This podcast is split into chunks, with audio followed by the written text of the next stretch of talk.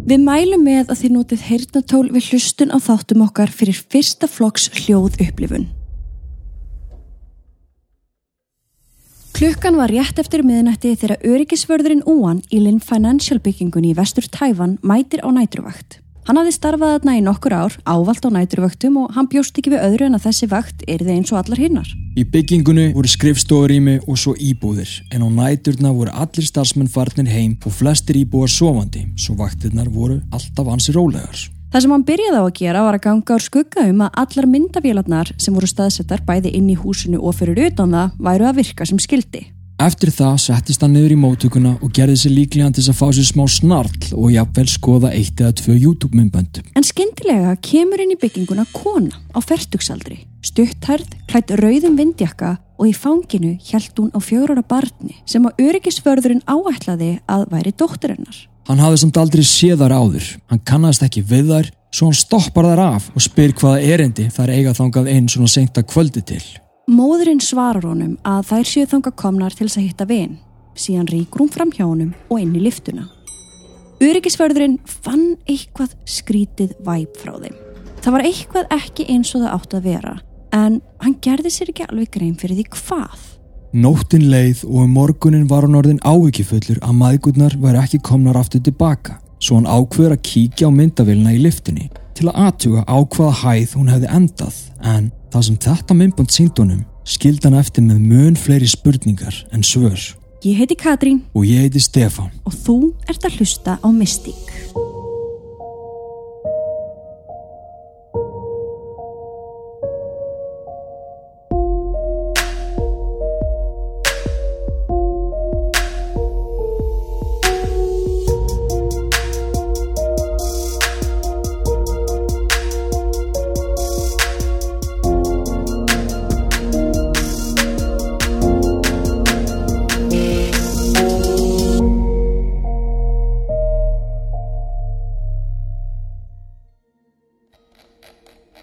Vídjónu sér hann konuna ganga inn í liftuna og byrja að íta á takkana í einhvers konar panik ástandi og hún er að íta á hæð nr. 11. Þegar liftudyrnar loka síðan þá fer hún úr jakkana sínum, hendir honum á gólfið áður en hún gerir það sama við litlu stelpuna. Tekur hana úr jakkanum og hendir honum á gólfið, síðan tekur hún hana í fangið og rétt áður en það stíga úr liftinni þá smeir hún sér ofurlaumilega úr skónum og skilur þá eftir inn í liftinni á samt yfirhefnunum. Þetta er í rauninni mjög svipað mál og Elisa Lam á Cecil hotellinu. Við höfum tekið Cecil hotelli fyrir í Draugarsögu podcast en þetta er í rauninni Elisa Lam málið mm -hmm. í mhm. Tæfan. Já, eiginlega bara alveg nákvæmlega eins. Sko, Öryggisvörðurinn, já, hann sér þetta myndband af þeim inn í liftinni en svo er annað myndband. Það er annað myndband af þeim á allliftu hæðinni Já. þar sem að það er lappa út úr liftunni Já. hún er enþá með stelpuna í fanginu. Ekki skóm, nei, ekki úlpum. nei, mm og það er ganga sem sagt í áttina að stegaganginum, þú veist að hótelum er allt svona ein hurð mm -hmm. sem þú getur farið innum og þá ertu komin inn á stegagang Já. og þetta er stegagangurinn sem að leiti upp á þak. Já, og engungum bara upp á þak. Já Húnu fannst á ekkit annað koma til greina en að hún hafi bara hennilega stokkið niður af húsinu með barnið mm -hmm. og hún fannst að make a sense svona með að við hversu tens hún var og Já. hvernig hún væri núna bara horfin en líka út á skónu líka út á skónu nefnilega vegna þess að í Asíu að þá er svona að trú Já. að þú farir ekki á skýtnu um skónum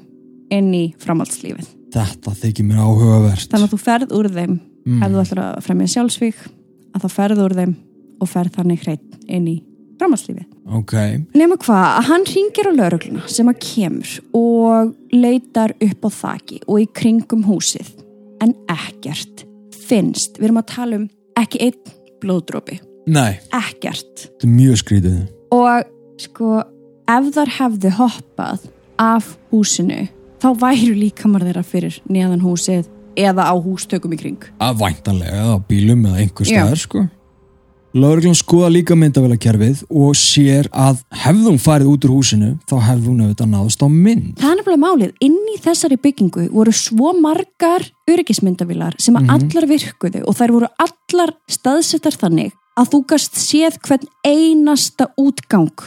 Það var Ok. ekki eitt blind spot, skiluru. Þannig að þær hefðu sérst, hefðu þær farið út úr byggingunni.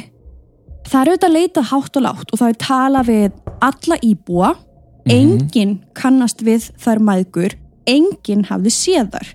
Það sem fannst hins vegar voru fötin í liftinni og síðan ferðataska efst í steganum sem að leiti þarna upp á þak. En það furðulega og það ofurleiðilega er að lauruglan hefur aldrei gefið út hvað það var sem að þau fundu í töskunni. Nei, við vitum ekkert, við vitum ekki hvort þessi taska hafi tengst þessu máli á einhvern hátt, við vitum ekki hvort þetta sé bara taska sem einhver íbúi glimti, Já, já. Veist, við raunverulega vitum ekkert um þessa tösku. En ef að þær væru inn í þessari tösku, heldur að við myndum fá að vita? Þú meina líkin Já. af þeim? Já, ég held það, Mm. til að spara öllum tíma. Já, já, já, já. En málið er að eftir þetta augnablik þarna sem að þær fóru í áttasteganum, Mm þá hafa þær ekki sést aftur. Nei, og þetta er það sem þeir finna, þeir finna þarna fötin, þeir finna þessa tösku og finna líka moped sem þessi kona hafi greinilega kert um á. Finna já, það Þetta er hérna, svona eins og Já. einhvern skutt hjól. já, það er fyrir utan. Hún hefði ekki átt að geta lappað út með barnið. Nei, ef, ef miða við myndavélarnar þá Mhm. hefði það ekki átt að vera hægt. Þeim, þú veist, hefði verið náð á já, mynd. já, En þær voru samt greinilega ekki inn í húsinu heldur. nei, Og þá hugsa maður, byrju, en hvað með allar þessar íbúðir? það var leitað inn í íbúðum. Það var leitað inn í öllum íbúðum. Það var leitað allstaðar. Og það var alveg leitað nokkru sinni með þess að í vasstöngunum þarna uppi, eins og í Elísu Lam málinu. já, já, Bara ok, kannski sagði hann bara endur taka sig, emitt. en það var ekkert í þessum vasttöngum. Vissið þú að við hjónin stofnum framlegslu fyrirtæki okkar Ghost Network árið 2020 og fyrsta podcasti sem við byrjuðum með var Draugasöfur podcast. Árið setna byrjum við með sannar íslenskar draugasögur og síðan kom út podcastið Það skiptir máli með Jóni Steinari Gunnlaugsinni lögmanni. Mystík sem þú ert að hlusta á núna er því fjórða podcastið sem við framleiðum en alls ekki það síðasta. Ghost Network heldur áforma að stækka og dafna svo við hvetjum þig, kæri hlustandi, til þess að fylgja Ghost Network á samfélagsmiðlum til þess að missa öruglega ekki af neinum nýjum podcastum. Hver veit nema eitt þeirra verði eitt af þínum uppáhalds. Svo farðu á Facebook og Instagram og leitaðu að Ghost Network. Íttu á follow og ef þér líkar podcastin sem við höldum úti, endilega segðu öðrum frá. Takk fyrir að hlusta og takk fyrir stuðningin.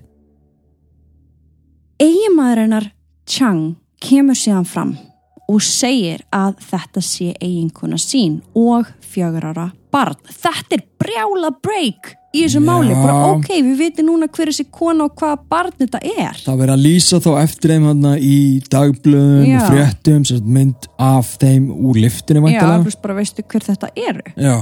Og hvað segir hann?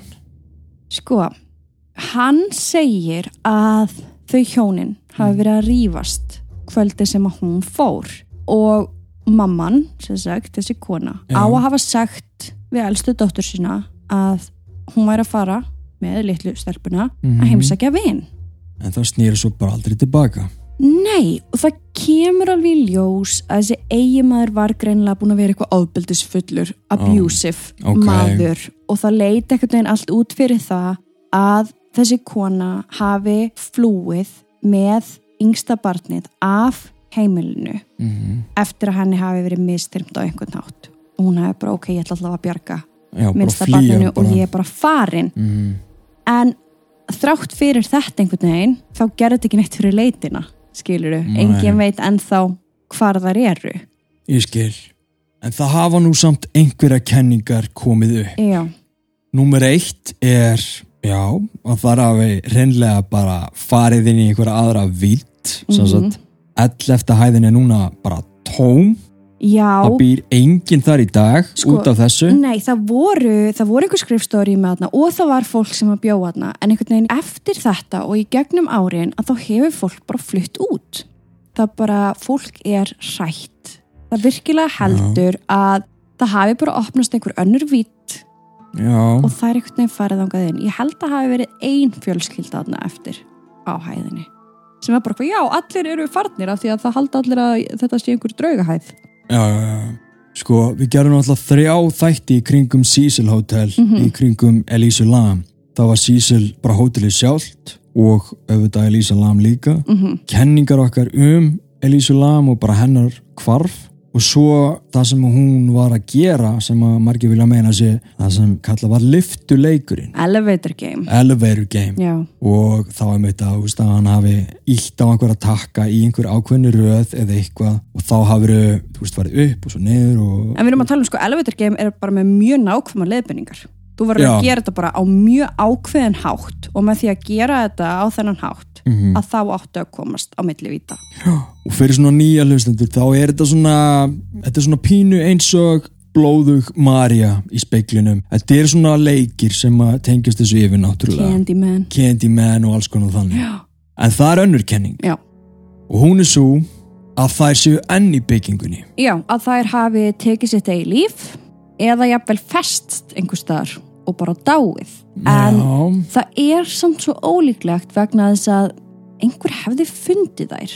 Já ég meina að þau hljóta að vera komið með spórhunda alls konar eitthvað. Já og það hefði verið komin einhver lykt sko þegar við deyjum, Pottþétt. við gerum það ekki droslega gracefully, Nei, þú nei, veist við- líka mann okkar fer bara mjög fljótlega að rotna. rotna og gefa frá sér alls konar lykt í og stink sko já og þú getur eiginlega ekkert, það fer ekkert fram hjá þér sko, fólk sem að hefur einmitt fundið þessa lykt af Mhm. dauðanum talar um að einhvern veginn geta aldrei glimt í glimt hvernig lykt það er mm. Býðu þú hefur gert það? ég hef gert það, þetta er leikt sem þú gleymir aldrei sko Já, viltu segja hann frá, frá því þegar þegar ég var með afa í stofunni? afa í Filipsheim í, í stofunni og Já. þá var afi jarðaður og þá var hefð þarna út í Filipsheim og, og er enn að þegar þessir öldruðu láta lífið þá er kistan svo satt höfð opinn í stofunni Já. í heila viku og þá koma allir ættingjar og fjölskyldumeðlumir og vinir og votta sína verðingu þannig í heila viku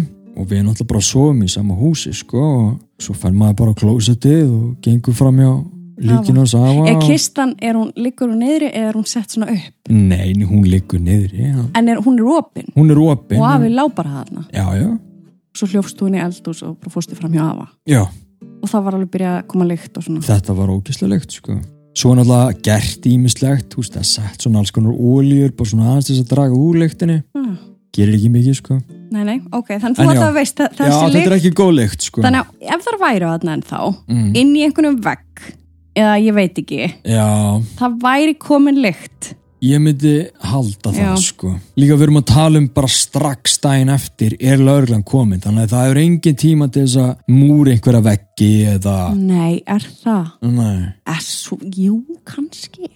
Ég En meina, hún segir samt við dóttur sína elstu að hún sé að fara að hitta vin já, hún segir við öryggisverðin niðri ég er að fara að hitta vin já. Hver er þessi vinur? hver er þessi vinur? er þessi vinur til? Já, hvort það hafi sér ekki verið talað við fjölskyldina hennar og það, þau voru alltaf bara, mm, við veitum ekki á ein eina tengingu við þetta hús.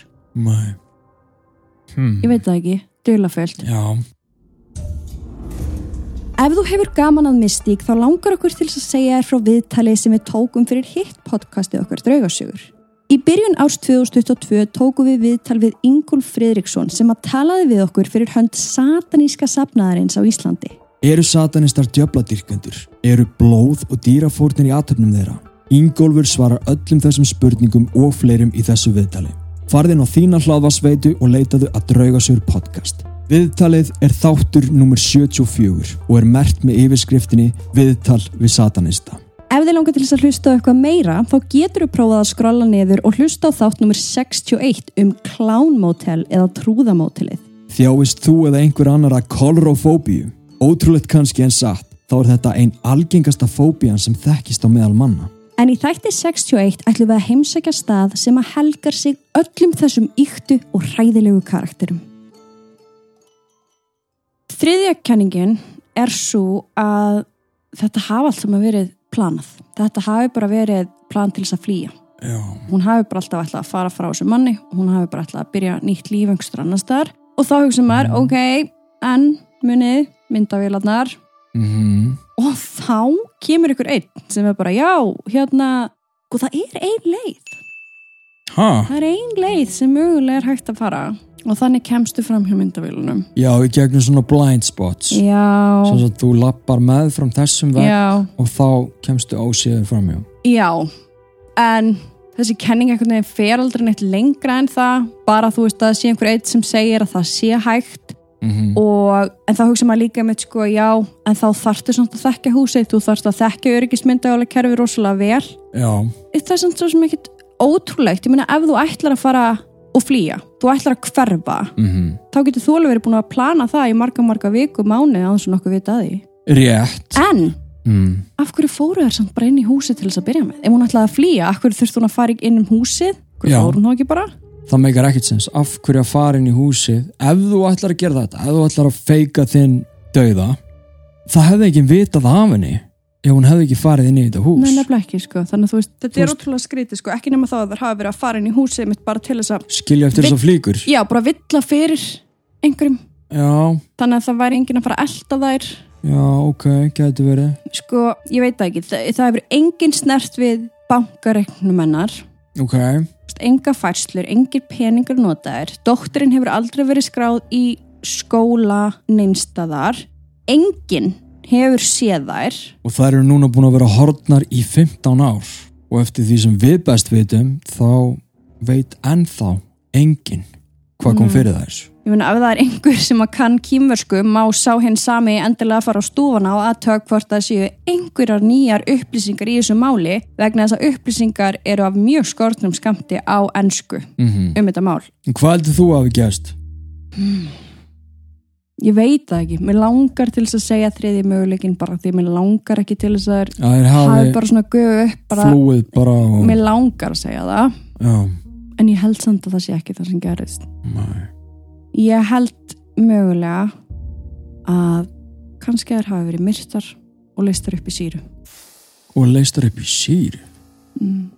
já, Ég veit ekki, þær hafi verið myrtar og einhvern veginn losa sig við þar. já, ég held að það sé alveg rétt sko Heldur það? já, ég held að hún hafi farið í eitthvað ákveðið rými þarna Já. eða í einhverja íbúð Já. til einhvers Mm hún hafi verið að mæla sem mót og viðkomandi sem að bjóða þarna eða býr þarna hafi sagt bara hei, þú ferð þarna klukkan þetta og gerir þetta og þetta og þetta og fylgir þessum fyrirmælum. Svo kemur ég hinga svo kannski bara hei, ég skal gefa þið fullt af peningum til þess að flýja og nýtt vegabref og eitthvað. kannski er einhver vinur þarna sem er bara hei, ég skal bjarga þér Já, úr þessu öllu saman. Fylgdu bara þessum fyrirmælum og þannig kemstu fram hjá myndavælunum og inn í mína íbúð. Svo hafi hann bara annarkvort dreipið þær eða þá bara gefa þeim nýtt líf einhvern veginn Já, það getur verið. Það ekki. Mér finnst þetta eitt ógulasta mál sem ég skoða. þetta er mjög undarlegt af því að það var búið að leita að Lísu Lam bara ógsta lengi Já. og svo fannst hún hún í vastankinu Já. Og það var rosa dölafullt í mitt af því að hún er að fara út og inn og út og inn eins og Mhm. hún sé að þú veist, jafnvel að fela sig fyrir einhverjum, það er annar mál en sko, ég er búin að horfa á þetta myndband mjög oft, við fundum ekki upprunalega myndbandi sem, sagt, sem kemur beint úr liftu myndavélinni. Nei, en við rákumst á kýmverskan þátt sem að innihaldur þetta liftu myndband sem þið geti kíkt á á Facebook síðan okkar Mystic Podcast. Leitaðu á Mystic Podcast og fylgdu okkur þar og kíktu á vídjóið segðu okkur hvað þú heldur að hafi gerst. Mm það væri líka forveitinlegt að vita einmitt hvort það séu einhverjir já, kínversku mælandi eða einmitt eins og þú sagðir á sem að gæti kannski einmitt kíkt á þessar erlendu frétta síður Já, farið eins og stóna Já, að því það er sannlega ekki mikið þýtt yfir á ennsku Nei, Já, we wanna know, við þurfum að fá einhver svör. Ég veit það. Þetta er allavega mál sem við munum alveg klálega að fylgjast með hérna í frá. Og gerir þið slíkt því sama? Ef eitthvað breytist, látum hvort annað vita hérna. Og tökum þá bara update átt Er það ekki? Já Ef þú hefði gaman að mystikmáli vikunar endilega fylgd okkur á þinni hlaðvarpsveitu Gjáðu okkur fimm stjörnur á Apple Podcast og segðu vinum og fjölskyldu frá. Sko, þetta er þriðið þáttur af Mystík mm -hmm. og það sem okkur langar svo mikið til þess að Mystík verði er einhvers konar svona pínlítið samfélag á Facebook af því að ég til dæmis, ég les aldrei fréttir. Ég skoða enga fréttamiðla. Ég hef ekkert gaman af fréttum. Ég verð bara óksla þungling og mér finnst óksla leiðilegt Mhm. og ég er bara ótrúlega viðkvæm. En mér finnst rosa gaman að öllu svona sem er dulafullt og skrítið og jafnvel brútal. Ég meni svo senast Já, að þáttur, hann var alveg brútal. Mm þannig að það er svo gaman ef að misti getur orðið svona staður sem að þú getur farið á og kíkt á svona skrítin og furðuleg mál. Og einmitt bara leitað upp í líka sjálf og við getum öll verið bara svona saman í þessu samfélagi. Að finna fleiri svör. Já, fleiri upplýsingar og jafnvel fleiri mál. Akkurat. Þannig að ég vona að þið séu að taka vel í þetta nýja podcast. Fylgd okkur á öllum þínum samfélagsmiðlum og taktu þátt í gleðinni á Mystic Podcast Facebook síðunni